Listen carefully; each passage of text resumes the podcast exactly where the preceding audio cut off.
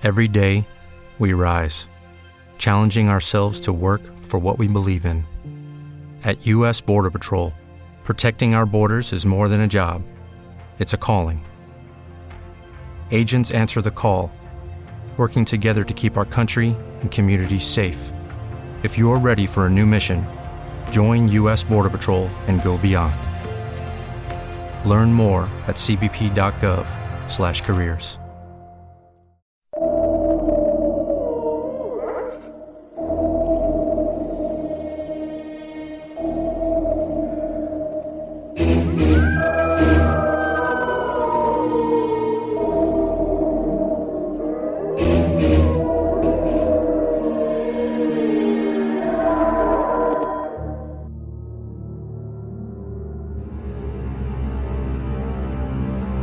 Els divendres, a les 11 de la nit, tens una cita a Ràdio Platja d'Aro amb els fenòmens estranys.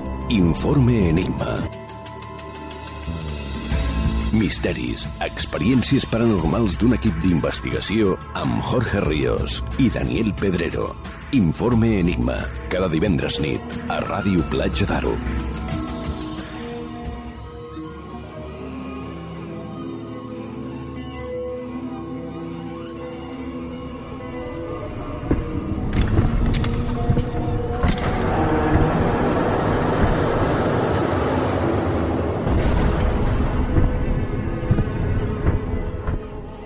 Cantante de ópera y director de documentales, Friedrich Jürgensson nació en 1903 en Estonia. En unas vacaciones en 1959 se encontraba en un bosque cerca de su casa en compañía de su mujer Mónica, intentando registrar el sonido del canto del pájaro pinzón en su cinta magnetofónica para realizar después un documental. Guardó silencio mientras se grababa el sonido de los pájaros. Volvió a su casa y escuchó las cintas. Según él, al reproducirlas, se oía al principio el canto de los pájaros de manera nítida y muy clara. Pero un poco más tarde, oyó como si alguien imitara ese mismo sonido, estropeando así todo lo que había grabado. Desechó esa grabación pensando que alguien se había colado en el bosque que él no había visto. Así que decidió ir al día siguiente al mismo lugar y repetir la acción de la misma manera, prestando esta vez mucha atención a que nadie se acercara y pudiera contaminar lo que grababa. De nuevo, al llegar a su casa se encuentra con que ocurre exactamente lo mismo que el día anterior, pero con una pequeña diferencia. Esta vez, además de escuchar voces extrañas que parece que imiten el sonido de los pájaros, cree reconocer la voz de una persona familiar, concretamente la voz de su madre muerta hacía 7 años, y diciéndole algo que solo ellos conocían, un nombre, un apodo cariñoso: Friedel, mi pequeño Friedel, ¿puedes oírme? He aquí cuando comienza nuestra aventura de hoy, la primera toma de contacto con el tema que trataremos esta noche.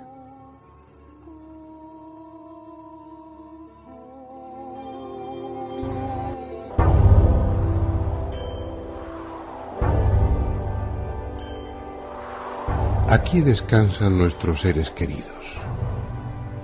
Y aquí vendremos también nosotros, porque la muerte es biológicamente un fin inevitable. Todo lo que vive ha de morir.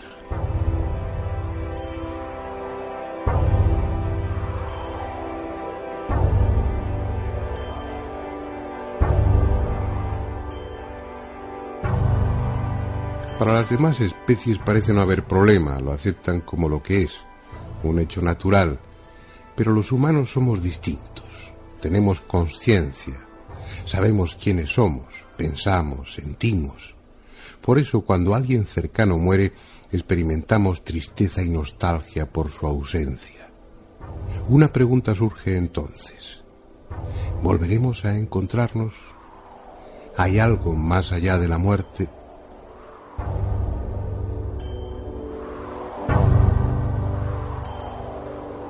Una pregunta que en definitiva nos afecta tanto a nosotros como a los que ya se fueron, porque nosotros iremos después. Por eso el hombre ha sentido desde siempre la llamada de lo trascendente. por necesidad, para mitigar la angustia, el miedo a dejar de ser, o porque ha tenido experiencias que le han hecho entrever ese otro mundo, experiencias iguales a las que ahora muchos tienen. Sueños, estados de casi muerte, trances, proyecciones fuera del cuerpo. Sea por una u otra razón, o por ambas, los humanos llevamos milenios intentando comunicarnos con los muertos. No solo para tener una prueba de que después de la muerte se continúa existiendo, sino también para saber cómo es ese otro mundo que presuntamente nos aguarda. No es pues un tema nuevo.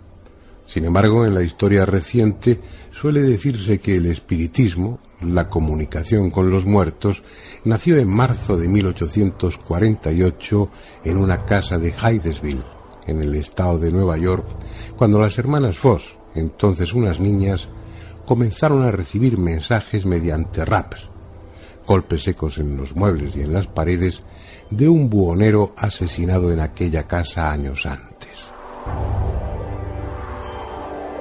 Y aunque los contactos con el otro mundo sean mucho más antiguos, ese hecho puede bien servir de referencia, porque a partir de él, la comunicación con los espíritus se convirtió en una práctica habitual en los salones de América y de Europa.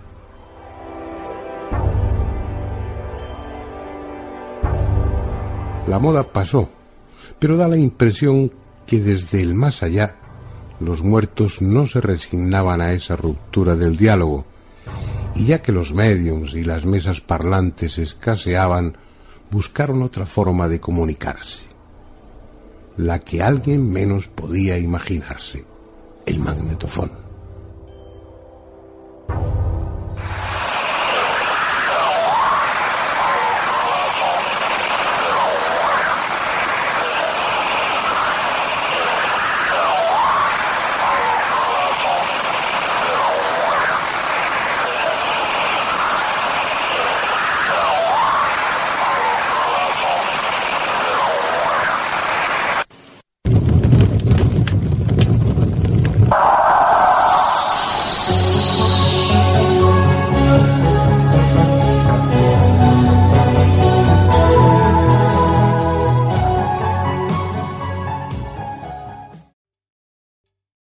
¿Te está gustando este episodio? Hazte fan desde el botón Apoyar del podcast de Nivos. Elige tu aportación y podrás escuchar este y el resto de sus episodios extra. Además, ayudarás a su productor a seguir creando contenido con la misma pasión y dedicación.